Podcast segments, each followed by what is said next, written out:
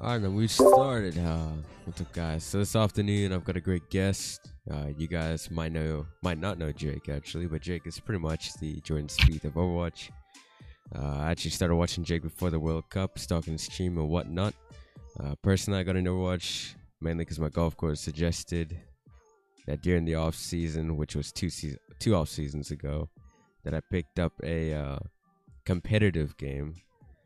And this offseason, I got to see my man Jake play in the World Cup and the first split of the Overwatch League. So, you know, your boy's a grinder and Jake's also a grinder. Plus, DPS God, by the way. So put your hands up for my mans. And how you feeling today, Jake? Yo, what up? It's great to be here. It's great to have you here as well. Some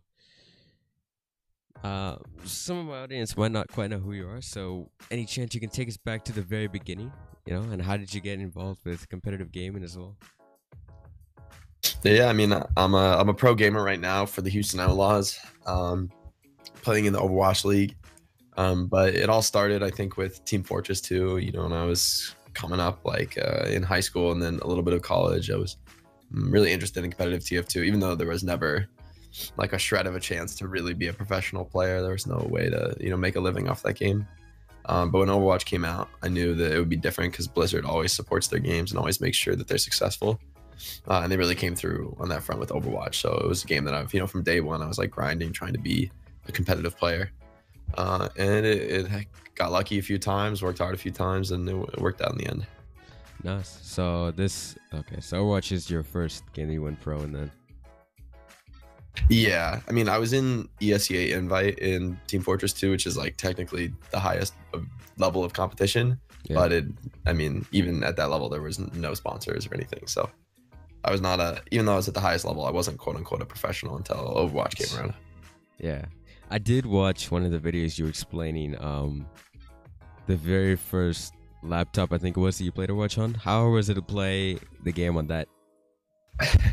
I think it was like 30 FPS. Oh, yeah. I mean, right when the game came out, I was studying abroad in the Netherlands, and I only had my laptop, so I just made like a boot camp Windows partition and installed Overwatch and started playing. It was just terrible frames and basically the worst setup I've ever played on, but, you know, made it work, made it happen. Still grinded so much that season that I was top 500 in Europe, even on the laptop, so... I think from that point, I kind of knew. I was like, well, once I get on a real setup, I can take this game over. All right, so back then, Winston main, by the way, or what? Yeah, exactly. Winston and Roadhog were my top two. And then I ended up being like a Roadhog player for the first few months. I was a competitor just because that was, you know, he was a really powerful character. You kind of wanted him in every situation, in his original strength. I mean, you were kind of a noob. I mean, you're using the one-shot hook character. I mean, that's retarded. But I'll do whatever it takes to get the W's. I mean, yeah, that's why people need to shut up about the scatter. You went to college in the Netherlands, so when you started Overwatch, you were still in college, or what happened there? No, I didn't go to college overall in the Netherlands. I went into a small school in Ohio, but I was just studying abroad for the semester that Overwatch happened to come out. So I just happened to be in the Netherlands. But I did 3.5 years at Denison University in Ohio, which is a small liberal arts college. I didn't quite finish my degree, but I'm like 2 classes away, and they've allowed me to defer completion indefinitely. So I can come back probably whenever my pro career is done realistically, and just finish a couple courses, get a degree. All right. So... was it when Overwatch came out that you were like, okay, I want to go pro in this? Or was it like maybe after a couple of months of playing? Sorry, what was that? When Overwatch came out, were you like, okay, I want to go pro in this? Or was it after a couple of months of playing? Yeah, I mean, before it came out. It was like when they announced the game and I saw like the cinematic trailers, I was like, yeah, okay, this is... I knew that it was going to be a game that was similar enough to TF2, like in the fundamental just mechanics, like there are projectiles you have to aim and there's hit scan you have to aim, and like those fundamental mechanics, I felt like I would already have an advantage in the game just because I had spent so much time in TF2 and I was such a competitive player in TF2 that I felt like there would be no player that would just have a head start on me, with the exception of people who are already in the beta. I applied to the beta the first day, but I unfortunately never got in.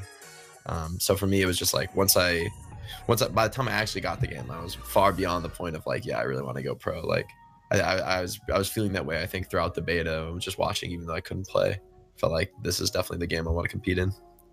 Yeah. Okay, so if that was before the game came out, so I would say you set yourself a goal to go pro. Then what is the skills that you set yourself to achieve the goal?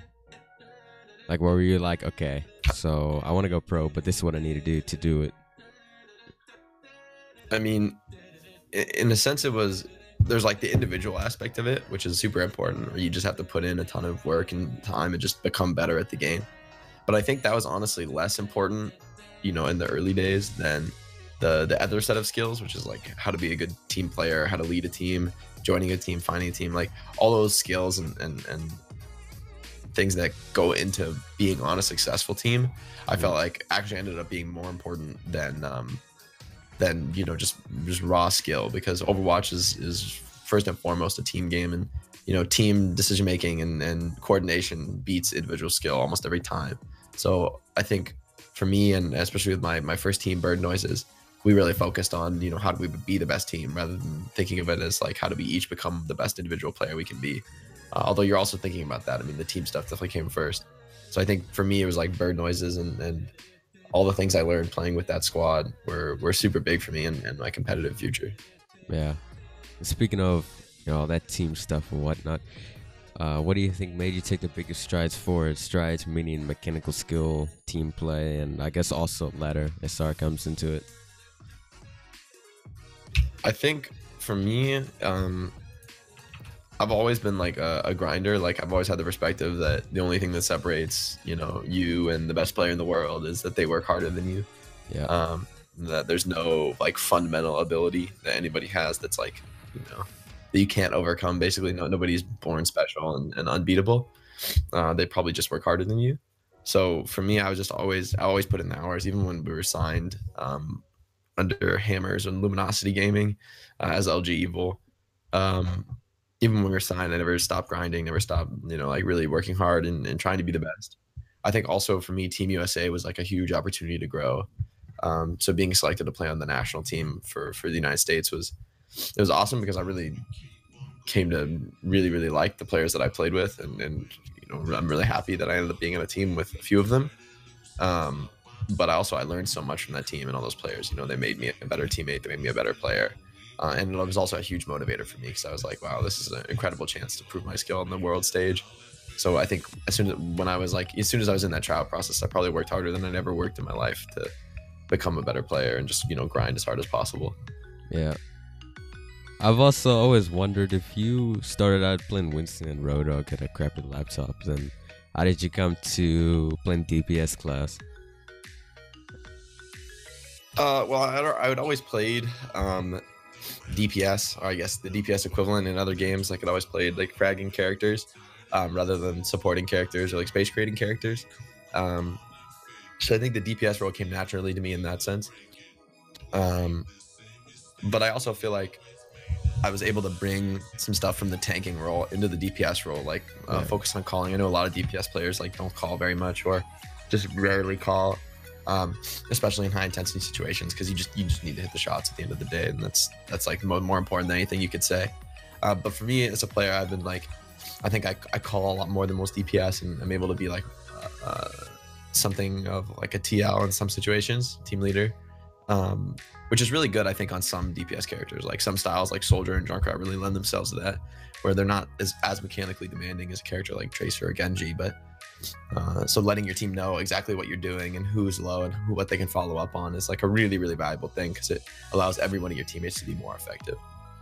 So for me, like I think I was able to sort of get that middle ground between being a tank and a DPS player, where I'm helping to like lead the team and make sure everyone is being as effective as they can be. But I'm also in the DPS role, which is a little bit non-traditional. Yeah. And to be fair, it kind of still is, but back in the day, Roadhog was basically DPS that fed and one-shot itself. Yeah, exactly. I mean, and that's the thing. When I was playing Road, I was like, I was a pretty strong player, I would say, in North America, and Roadhog just aiming right clicks and hooks and stuff. So I think I felt like I already had like a pretty Pretty strong aim, and I wanted to leverage that in a role that really puts that to the test. Yeah, and obviously you're pro now, but before you did reach your goal of becoming pro, who are the people who are actually supporting you through this?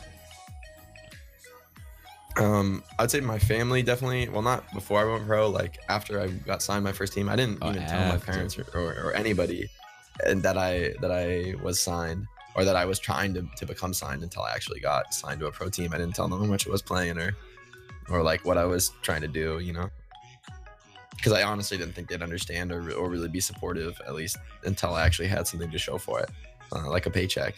So when I was first signed, I was able to like call my parents and be like, yeah, let's go. By the way, I'm doing this. And they're like, well, that's fine as long as it doesn't interfere with your schoolwork, I guess. But over time, I think as they come to see that there's like a real career here and that it's actually, you know, something tangible, something within reach, it's that's definitely really changed things for them. I think my parents were always like, you know, they don't want me playing video games all day if they think that it's just like a waste of time. But if they see that there's actually a future in it, a potential in it, then they're gonna support me all the way. Yeah. So definitely, as soon as the journey really got underway, I would say that my parents were super supportive. Overall, though, I think you know, esports is kind of unique in that it's a very personal journey. Like, you know, the first whatever 10 years of your practice is going to be by yourself. You know, there's not going to be any teams or you know, coaches or people that support you, people disagree with you. Like, you know, it's everyone starts in their bedroom, right? Just playing games because they love playing games.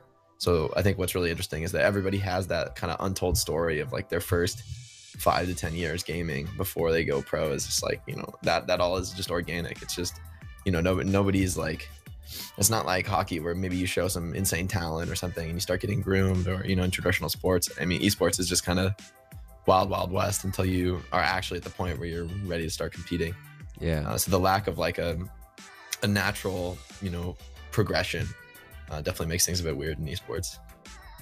It's quite understandable. All right, so I was more of a I'm not gonna tell no one until I make it, and then I'll have the leverage of a paycheck. But you just support my I mean, I was in college, so like, I mean, what am I gonna say? Hey, mom, by the way, I'm trying to go pro and playing video games. She's gonna be like, what the hell? Like, what are you doing with your life?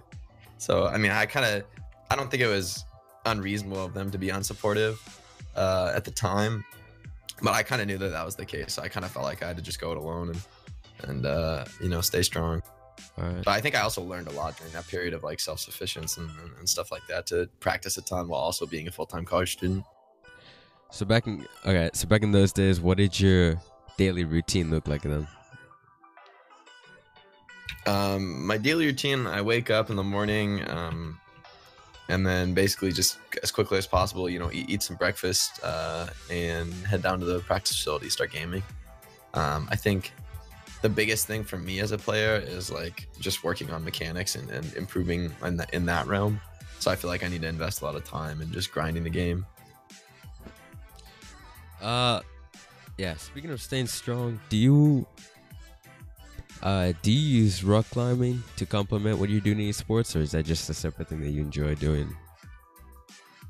Honestly, I haven't climbed in a while. I think it's become too time consuming at this point, where, you know, every minute is sort of accounted for. Or I feel like, you know, because I feel like it takes so much more time to go climb than just go for a run or something, and I feel like I can get the same, you know, fitness results. I think in esports you kind of accept that you're not looking to be like as fit as you can be. You just want to be, you know, healthy. I think a lot of people don't even get to that standard, but for me, my thought process is like, I just want to, you know, work out enough to feel good, be healthy, and not be worried about health issues, you know, rearing their ugly head. Yeah, no, speaking of, yeah, I was gonna say, the only time I've seen you was on TV or whatever, and on a TD screen. I mean, you look thin, so I'm just assuming you do something to not let yourself go, unless you wanted to let yourself go. But that's enough of that. You know what I mean? No, I don't want to let myself. I mean, I think there's a point where it's like, there's no, you know, just because you're committed to esports doesn't mean you can't live a healthy lifestyle. You know, it's just a matter of willpower. You know, coming home at the end of a long day and getting on the treadmill instead of sitting on the couch. Just that simple. And, you know, it's tough to do always, but I think it's like super important to performance. You know, even in esports, it's like, I think if you're fit and healthy, you're probably going to be your best performance relative to if you weren't. You know, there's just no, it seems to me that it's just pretty straightforward, right? Yeah. If you're healthy, you're probably going to be performing better, probably going to have a longer career. That's a big one, actually. It's just a longer career, you know? I think people underestimate how bad injuries are in terms of ending people's esports careers. You know, a lot of people take an injury and are just kind of never the same, or just, you know, their career's over at that point and they're easily forgotten. But definitely something that's fresh in your mind as an esports player. You know, you really want to focus on being healthy and in your posture, being healthy, and, you know, getting a workout can help that as well. You know, making sure you're not getting stress injuries or anything. Yeah. Yeah. Posture makes sense. I tend to slouch a little bit, but anyways, how did you, why did you pick Houston as your team instead of like Seoul or any other? Well, one thing, I couldn't have really joined the full Korean teams, although I've always sort of been interested in that. I think it'd be like an exciting challenge to like learn Korean and play with Koreans and just completely, you know, be a foreigner, you know, in another team. I think that'd be really exciting and interesting. And, you know, who knows, maybe at some point in my player career, I'll have the opportunity. But I think for now, I couldn't be happier, you know, anywhere else. I think I joined Houston, or, you know, in the beginning when I was setting out, I didn't know what team I was going to join. Still trying to like field offers, trying to get offers. My number one concern was roster. I was like, I just want to play with the best players I can play with. I want to find the players that I think have the most potential, both as teammates in terms of their approach to the game, and also just as individuals, like very, very high individual skill, very, very high you know, work ethic. So I think for me, I was insanely happy to get an offer to the Houston Outlaws, because I knew when I signed, I knew that Muma and Coolman were already on the team, and they were like, I was locked in at that point. I was like, well, I really hope you get these other few players. You know, I was really pulling. I was like, try and get Ruckus. You know, and he had a ton of offers, of course, but you know, when I knew Muma and Coolman were signed, I was like, well, this is definitely going to be the best Western team. I just felt like they were the best tank duo, the best individual tanks in their roles in the West. So for me, it was just like, that's the roster that I believe in, and that's the roster that I want to be a part of. And then I think it's also really paid double dividends, because even the players I didn't know as well, you know, like the FNRGFE boys besides Coolman, I think I've been really, really impressed. I think Banny especially has impressed me a ton in terms of how quickly he learned a new character.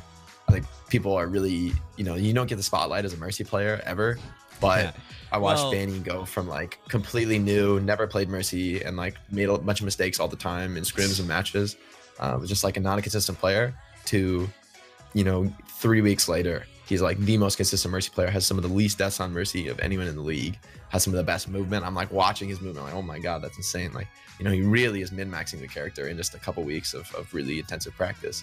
So to me, that showed that he actually took it seriously, that he actually, a lot of players were just like, oh, whatever, Mercy, this character's so dumb, I just refuse to try. And then, you know, it looks terrible. They're throwing for their team. You know, you have a lot of players who just shouldn't be in the Overwatch League on Mercy, you know, should probably stick to their main character because they're just completely terrible at Mercy. And Banny really wasn't one of those players, you know. It's not like he had any more experience on Mercy than anyone else. He just wasn't, you know, lazy, honestly. I think that's another thing that kind of pisses me off about the Overwatch League is there are all these teams that are like, yeah, you know, well, when this patch is over, then we'll be really good. It's like, what do you mean? Are you just lazy? You just like won't learn the new characters? Like, I don't know. I don't really understand that argument. I mean, Mercy players kind of did get the spotlight when you had grabs and Genji ults and sextuples and then quintuples and then heroes never die, apparently. But I like it. I mean, this patch, heroes do die.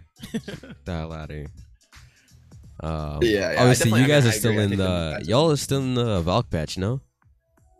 In the two res? We're done now. Yeah, like, so now Stage 2 will be on the new non-Valk, or the new Mercy nerf, Junkrat nerf patch.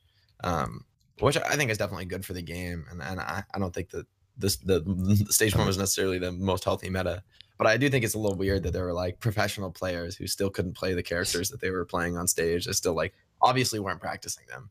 Like, you know, I'm not going to name any names, but there are definitely players who are like, we're underperforming so hard on these characters where it's like, it seems clear to me that they're not practicing them. Because like, you know, there's ladder players who are just better than them and decision making and mechanics. So that was a little interesting to see, but I'm really happy. I think that my team didn't you know, just because the meta is like a little weird, you know, everyone rose to the challenge of like, you know, how do I play perfectly? Like, what's the best way to play? There's no, I think it's a very like Western mentality to be like, oh, well, whatever, it's out of our control, you know? We're not good at these heroes. Instead of, you know, having the mindset of, that's the hero I need to play, how do I become the best at it? Which I think is like the Korean mindset. You watch them adapt to the meta over time. It's like clear that there's no, I don't know, no reservations about playing what it takes to get the win. If we talk about I want to ask you this first. Have you ever, in any of the seasons, from season 1 to 8, flexed to Mercy in a competitive game? Yeah, I played Mercy a few times. I actually like playing Mercy. I think she's a pretty fun healer just because she's like a lot of min-maxing potential. Yeah, like always damaging the right target or healing the right target and always being in the right position. There's like, those are actually it's quite difficult to actually do that perfectly, to really be a perfect Mercy player. Like you're always in the right position relative to sidelines and spam. You're always on the right target, whether that be heals or damage, you know, and the answer to that question isn't always clear. You know, sometimes it's, even when you have hurt players, it's more important to be damage boosting, you know, one player so that he can get kills and bring you back into the fight rather than trying to heal tanks that, you know, maybe just an unwinnable effort. So there's a lot of decision making there that I think is pretty subtle, but it's still, you know, really, really important on Mercy. It's just a lot of people don't think about it, you know, just hold left click or whatever. But yeah, the character definitely, I think, has a lot more than meets the eye in terms of like really playing it to its potential. So the term boosted Mercy main doesn't really that doesn't really work. Or what? I mean, you can be boosted on Mercy, but I think it's you distinguish yourself on Mercy in a very different way than you distinguish yourself on McCree, right? You distinguish yourself on McCree by clicking on them on the head, but Mercy is about, you know, not dying. It's about, you know, being in the right place at the right time, making the right decision at that moment. Ultimate decisions, res decisions, you know, there's a lot of decision making on Mercy. It's just, you know, it's not always clear what the right move is or what the right play is. I think a lot of players just instantly go for a res when a player dies instead of considering, you know, is this a safe res? Is it worthwhile? How close am I to Valkyrie? Could I just farm Valk and get a safe res by insta-resing? You know, there's all these questions, I think, that a lot of people just don't ask and play the game more straightforwardly. But, you know, watching good Mercy players, it's clear that they're really thinking about these decisions and, you know, actually taking their time, not like just, you know, using abilities for the sake of using abilities. And I think it really shows in terms of the success of their teams. All right. Well, congrats. Well, I mean, to be fair, I totally always respected Mercies, you know, totally. If we talk on mindset for a second, let's go back to the World Cup, actually. Everyone wanted USA versus Korea in the final match, but you got them in the first match. But what was your mindset there? Because I felt like you were the only one who would like, this is good because we beat this team, this Korean team right now, and then we win the tournament overall. I think all of us in Team USA, it was like, it didn't really matter when we played them. I think I know the viewership was the highest during our game, higher than the grand finals, South Korea against Canada, because I think a lot of people felt like we were the only people who can a a real challenge to the South Korean team, and I kind of felt that way myself. So my feeling going into it was that this can only help us because, you know, they're not going to know the way we play. They're not going to have any other, you know, if we played two series, you know, leading up to the grand finals against South Korea, then they'd have a lot more tape to review. They could see how we play. They could see our strategies. But, you know, playing them first round was just like fresh. Like you just get to, you know, nobody knows what to expect. And I think that environment, a little more chaos, definitely benefited us. I think it was insane how close that series was to being a 3-0 for us. Yeah. You know, we really came close to winning Eichenwald, a couple of really small mistakes. And, you know, the same was true on Hanamura. Mm-hmm. So I think... Oh, by the way, Junkrat was fire, Hanamura. Yeah, it was... it was honestly a great series, you know, and at the end of the day, I can't complain, but it really did feel good to come that close. I think, like, that was a series where it was just like clear that there were so many moments that we could have won it and they just barely swung it back. You know, I think that was, it was clear to the spectators, it was clear to us, you know, that was a clash of the Titans. We obviously felt bad as we wanted to win, you know, felt like we could have won, felt like we were that close, but at the same time, it does feel really good to, you know, have a really insanely close series with some of the best players in the game.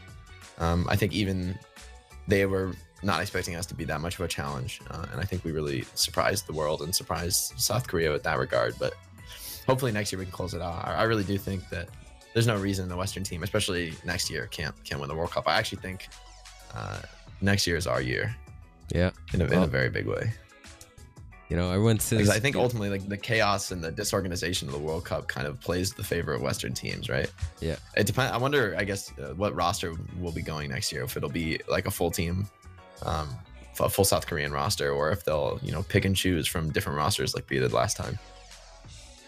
Well, I guess time will come out. By the way, Hanamura, rip your soldier old.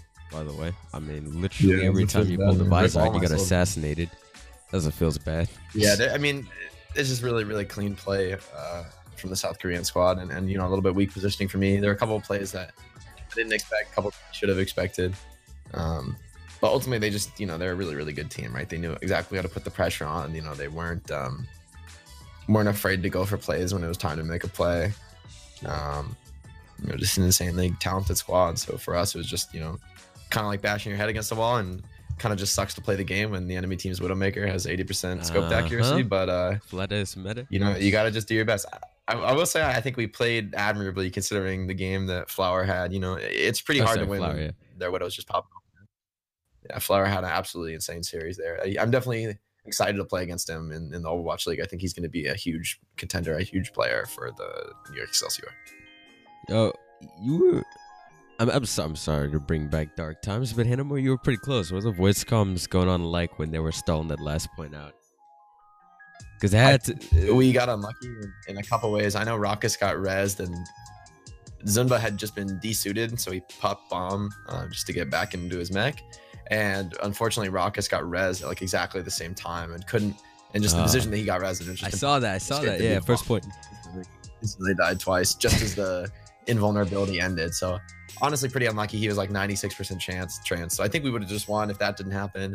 Sinatra like blinked to chase SVB and like caught a stick on it that wasn't intended for him, because he was like chasing the Tracer frag and didn't have recall. And then, you know, SVB cleans up Adam, and then from there it's just kind of over. We're down 3. But so I think kind of a few unlucky things happened successively to us. So, you know, that was a feels bad, man. But definitely, you know, just major props to them. They're all really clutch players. And, you know, you have to be more prepared, more organized in the clutch, not letting things like that happen, which unfortunately we weren't. So, you know, it feels bad, man. Could have won it all. I honestly think we probably needed to win the first 3 maps to win the series, because I think Gibraltar and Oasis both really played to their strengths relative to ours. I don't know. We could have won it in the tiebreak, I guess. But I think for us, it was like, it was definitely hard because we're, you know, way less experienced than them. You know, they were basically like a half of 2 different teams, and they had a lot more time to like work together and practice. So I think for us, it was kind of, you know, we felt like we really did need to get momentum in the series and carry that forward. But maybe that was a misstep by us. You know, maybe we should have just been more prepared to gut it out over a long series. I think next year that'll definitely be the case. It'll be a little bit more preparation from the U.S. team, considering the Overwatch League is kind of the perfect training ground for stuff like that.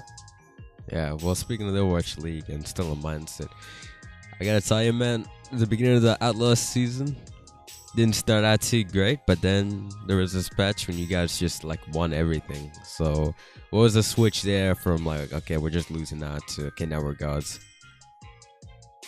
I think it was just it was like an effort thing and a mindset thing. I think after we took our first losses in week 1, we were just like, you know, super dissatisfied with that. We like didn't want that to be the way our stage 1 went, so we really just reapproached the game, both on a personal level and on a team level, and just like really upped our commitment level and our effort level, both, you know, in game and scrims, and then also out of game strategic research in our own personal practice. I think everybody kind of took that as a kick in the pants and just was like, you know, it's time to do this for real. So I think after week 1 we really had like a huge motivation spike from those losses. We were just like, no, we're not gonna let that happen again. Well, as an individual, do you think we as individuals limit our ability on how great we can actually be? Like, whether even if it's just like your skill in general. Sorry, what? Do you think we as individuals limit our ability to be as great as we can? I mean, I think the only limit to your ability is like your discipline, the amount of work you're willing to put in. for me, it's just like a straight up equation. It's like the more work you put in, the more skill you're gonna have at the end of the day. Your brain is complicated, but also, you know, kind of simple in the sense that if you just do things over and over and over again, you get better at them. And you know, everyone knows that. It's like there's no secret. Everything in the world works like that. It's funny. Everyone knows that. To me, but not everyone really knows that, you know. But I mean, everybody knows that in a sense, but they don't really think about that. And like what that really means at a deep level is that if you really wanted to be great at something, it's not a question of like, you know, talent or you know, potential or anything like that. I kind of don't like those words because I feel like, you know, they just distract you from the reality is that no matter how much talent or how little talent you have, the only thing that you can control is how much work you put in and how much discipline you have. So if you want to be the best you can be, then you just have to put in as much work as you can put in. Yeah. And what that looks like in your life is sort of up to you and up to the, obviously, you know, up to everyone to work as hard as they're willing to work. But I think if that's a very high level of effort and that you're willing to put in, then I think it's very likely that you'll be successful in esports and in anything. So if people limit their potential only because maybe they don't believe in themselves or they have, you know, or they forget that if they just put the time in, they'll get there, for whatever reason. All right. Sometimes it is pretty tough to remember, you know, have a bad day. You're like, man, I just suck. But just gotta keep resetting. It's 250 SR drop days. You know what, man? Screw this. I'm gonna play my alt. I'm making my alt account my main account from now on, man, because I suck and my teammates suck. And we're getting boosted. Yeah, I mean, you can't be worried about it. Can't be worried about SR. You know, the thing about ranked, I think this is a bit weird. Is okay, hold on. Yeah, a lot of games you don't have control over.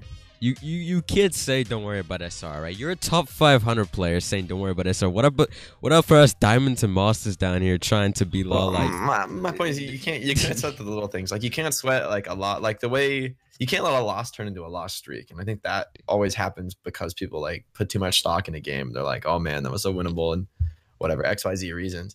But if you honestly just have like a really mental reset between every game, you just don't like win or lose. You just kind of keep playing each game as if it's the first game of the day. Yeah. I think like that mindset makes it really hard to have streaky games, like wins or losses, really. I think when you'll still get win streaks because you'll still get lucky and you'll still be playing well sometimes and be on a roll. But loss streaks are way less prevalent if you just take time between games. Like don't instantly queue up, you know, take a minute, breathe, relax, be like, all right, I'm resetting. Especially if it's a really tilting game, like, you know, you have some sim players or whatever, you just like, oh my god, just, you know, give yourself 5 minutes, take a walk, you know, like things like that actually make such a big difference. And stretch out a little. Like I think those, you know, those like little practices in real life can really make a difference in the game, how you play, just, you know, a mental reset. I guess I got a question. How did you personally climb the ladder? Because I'm still trying to figure out here, like what am I actually doing here? Because like there's some days where I'll climb 250 points, whatever, and there's some days where I lose this 250 points and I'm like, what am I doing? Because like I played from, let's just say 4 hours for example, and I literally didn't move. It's like solo queue feels like a 50-50 or an 80-20 on some days. Yeah, I mean, well, you're running on a treadmill, you know. That's what ranked matchmaking is. So, you know, if your skill rating's at a certain place, like whether or not that accurately rate your skill is the only way to prove that, I guess, is to go out there and like play to your skill level. And you know, there's some games where it just you just got unlucky, right? And like your teammates collectively had such a low impact that no matter how high your personal impact was, you couldn't win. But that doesn't mean you can't always, you know, push yourself higher and can't always say, well, I could have done more. So I think it's like a big thing is just having the mindset that every game is winnable, that even when you have symmetric players or, you know, whatever, some tilting team composition, that you can still, you know, go out there and, you know, have a really high game impact and be satisfied with that, whether you're winning or you're losing. I think that's a big difference too is, you know, if you feel like you had a really good game and then you lost, don't be disappointed in that. You know, don't be like, oh man, what a shitty game just because you lost. You know, if you went out there and you played really well and you like really worked on the heroes you wanted to work on and felt like you had the game impact you wanted to have, and then your team just really couldn't close it out, then I feel like that's not, you should feel bad about that. You should feel good about that because that's like a big sign of improvement. is that you're actually having, you know, really good, effective games. And you could still ask the question, you know, how could I have done better? You know, what could I learn from that game going forward? But I think one thing is just don't put too much stock in one individual game. Like, just, you know, keep grinding it out, because at the end of the day, it really is just practice. I think for me, it's like, you know, I started off in top 500, but that was just because I was a TF2 player, right? So I was already better than almost anyone in the game when I first got it, which is just, you know, it's like, if you didn't play 5,000 hours of TF2, then that's probably not the case. You got to put the work in Overwatch. But it's still very achievable. It's just, you know, 5,000 hours takes a long time. Gotta trust the process. That's, you were sarcastic with 5,000 hours, or was it actually?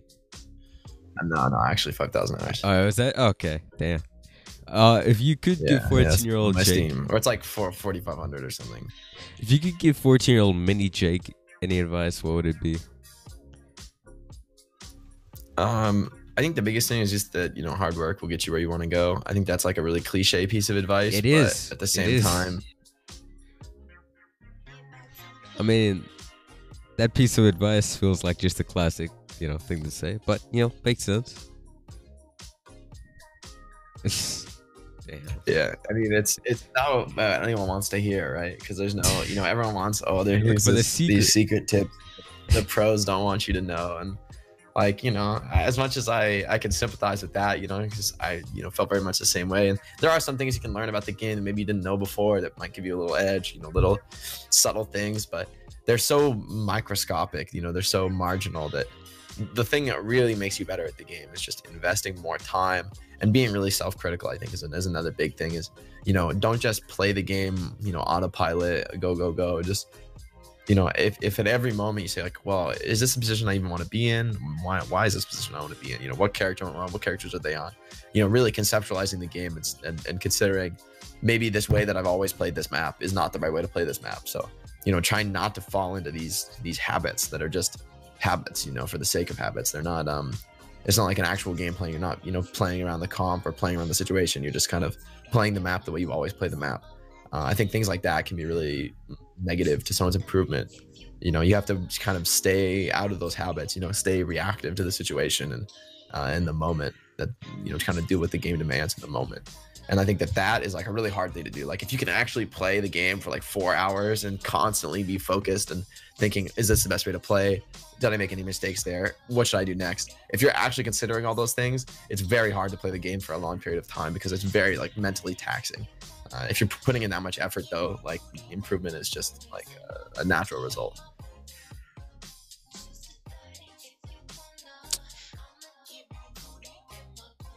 Huh. You still breathing? Yeah, I'm breathing, man. I'm just taking a little. I'm just trying to feel like, is the term carry on DPS an actual thing? I mean, you can, but you can carry on every role. Like, you know, if I were to go into like a diamond game and play Winston, I would have like a 90% win rate. Like, it's not about That's disrespect to us, but okay. I mean, but it's the reality. Like, you can hard carry on. I mean, there's some characters that you really can't carry on. Like, you really have low game impact on, like, Lucio and stuff. But then, you know, how are there still Lucios in the top 500 that only play Lucio? It's like, well, they're probably pretty damn good. Like, they probably are like super hard to kill, and they're, you know, somehow managing to get frags. You know, supporting their team really effectively. You know, they're not carrying the game, quote unquote, but just always being in the right spot, always having the right timing to drop the beat, farming beat really fast, not dying. Like, those skills end up in them winning games, and, you know, that's why they're at the top of the ladder. You know, for like Winston, right, it's like what your decision making about when to jump, when not to jump, where to jump, you know, how to abuse map geometry, who to be attacking, like all those millions of decisions that you make in, you know, 1 minute of playing the game really add up, I think, to your effectiveness. You know, there's a lot more into the game. Like, DPS, I think, is the most straightforward, because it's kind of like hit the shots, don't hit the shots. But even then, there's still a lot more under the surface, because a lot of people don't think about things like their positioning relative to their team, relative to the enemies. You know, where should I be on the map when I take this fight? So, you know, even if you hit 100% of your shots, you might just die, right? Like, that's why you see in this game, there's like people who are actually cheating in like Masters. It's like, you know, like actually cheating. Like, they're using an aimbot, and they're not in Grandmaster or anything, because this game is like, it doesn't matter how good you are. It doesn't matter how good you are, like traditional FPS skills. I mean, it does matter to an extent, and there's times where you can really leverage it, but you can also completely play around there. Like the fact that you can beat players who are literally aimbotting is like, you know, in Counter-Strike, you aren't gonna win if they're aimbotting. Like, let me tell you, like, there's just nothing you can do. Like, they're just gonna take, you're gonna one-shot you every time you peek them. Like, and there's just no answers to that in Counter-Strike. Cause the game is like, if you have better aim than them, then you just win almost every time. Especially if you're cheating. And I think Overwatch is unique in that, you know, like you could actually be cheating and not be that effective, and not be as effective as a top player who is just, you know, using their ability. Even if they're hitting way less shots than you, you know, they're still like making the right decisions. I think that's a big thing about Overwatch is people forget is that it's a MOBA, probably more so than it is a first-person shooter. Yeah. Especially at a competitive level, it feels like the MOBA elements, like team decision making, ultimate economy, those things win you a lot more games than head clicking. Well, I don't want to hold you much longer than what I need to, but I do want to ask, do you play, I know you're a flex DPS, but do you play every DPS from, like, what is your actual hero pool? Like, is it from Doomfist to Widow, or is it like certain characters in that area? I could play all the DPS to a reasonable level. Like, I play basically every character in the game in a reasonable level, but in terms of like what I would play in a pro match, probably Tracer, Genji, Soldier, McCree, Farah. Play every DPS except like Widow and Doomfist, pretty much. Or all the offense defense characters except Widow and Doomfist. They're the only two that I don't really play. My McCree is pretty weak, I would say. I'd always prefer to play Soldier. But I think beyond that, I could play everything. I play Mei, I play Hanzo, play Bastion and Torb. My Torb actually is big. You know, people don't get to see the Torb every day, but I got crazy left clicks. How's your Genji game do? It's okay. You know, I'm actually not playing Genji too much these days. I'm really working on Tracer. I think it's super hard to. Genji and Tracer are two characters that are both like really difficult to master. Like they both require a huge time investment. And you'll see a few players, like Prophet, who are like really effective on both Genji and Tracer. But I think that's incredibly rare. I think the vast majority of players who are strong on one of those characters are only strong on one of them, right? Yeah. That they've really invested time into one of them. So for me, that's becoming Tracer now. I'm like really working on Tracer, trying to be a more effective player for the team, which is really weird, I think, because there was a character that I always just considered out of my pool, because on previous teams, my last team I had Train, you would always play it. On Team USA, I was Statra. Obviously, I'm not going to play it over him. So I think for me, it was like a character I never considered picking up.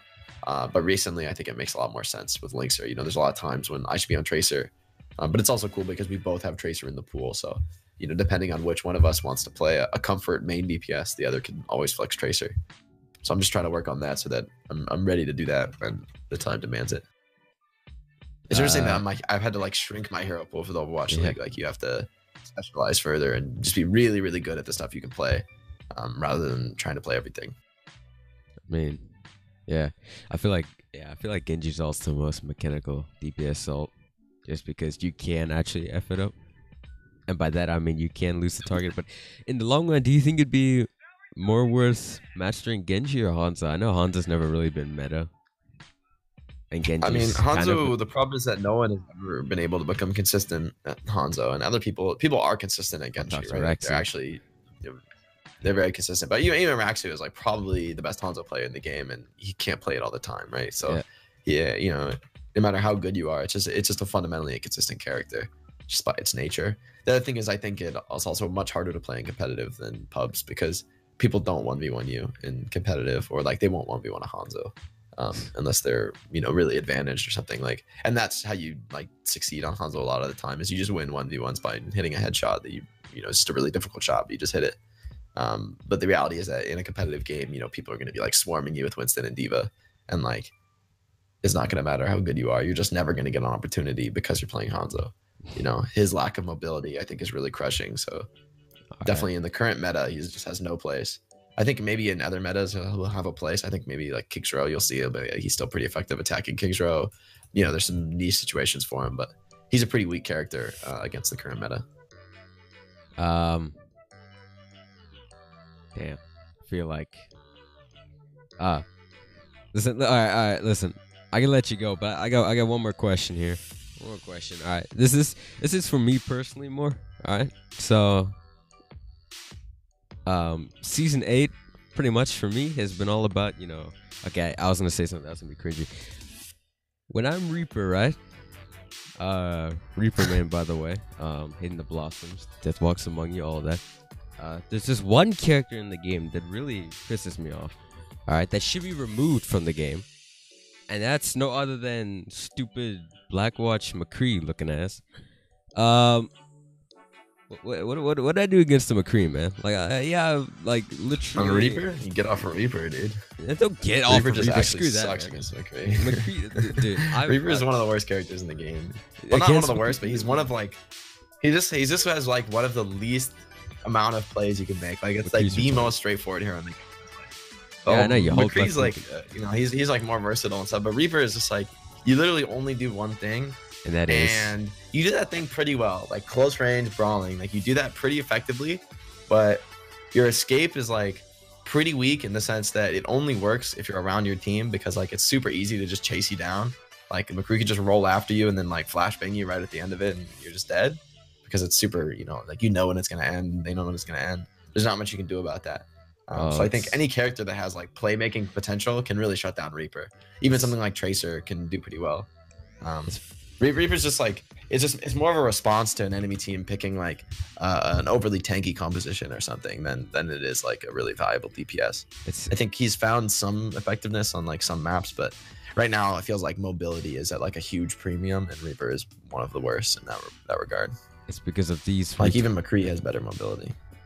Well, it's because of these retarded reasons that I've had to pick up the stupid Genji. I never wanted to main Genji mainly because...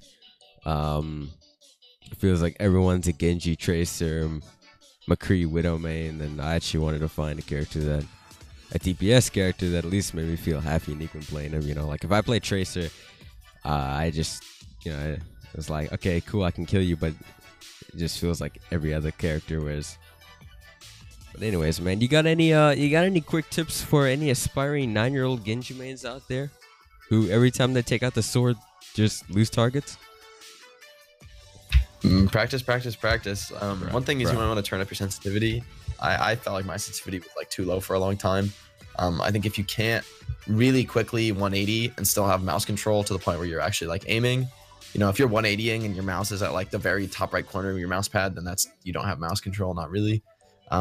So practicing that 180 and that 90 degree, like practicing those big like turnaround flicks, is super, super important on Genji because if you're blading, you're constantly dashing through people and turning around to finish them off.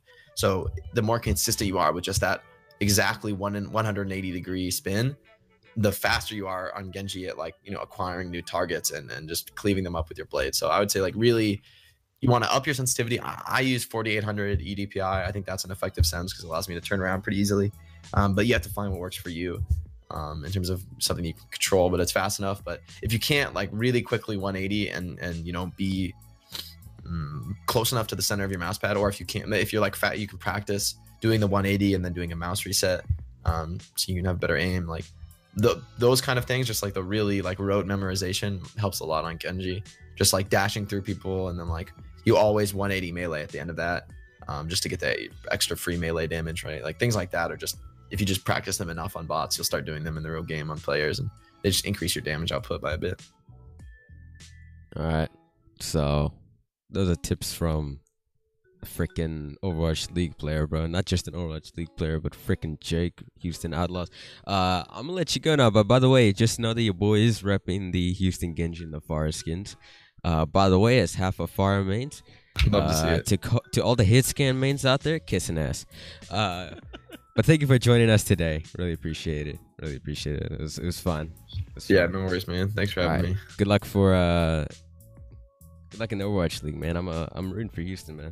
Houston for life. Even though I'm not from Houston, you're on it. So H-Town. Good luck, man. All right, peace. Thank you. Thanks, man. Peace. 180 flicks. Alright, Burrs, so that was Up a Butter from Jake, aka Jordan Spieth of Overwatch. Thank you for joining us today.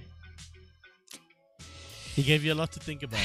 Bro, that was mind blowing. Right? Now, I don't know if we can be friends because what he said of Reaper, but nah, just kidding. Nah, he is right. I do get wrecked by any McCree with half a brain. But, yeah, you know, that's when the Genji comes out. Or the Junkrat. But anyways. So how does it feel that you got to speak to Jake? Yo, man. Yo, mans. Feels good, man. That's a big feels good, man. Yeah, he had a lot of good stuff. Yeah. Right? So now you're going to have to digest that, take it in. Yeah. So you do know that this means I'm GM tomorrow, right? I have to play all night for that. Anyways, you bars keep chasing yours. I'm keep chasing mine because I got work to do. Holla at your boy. Peace.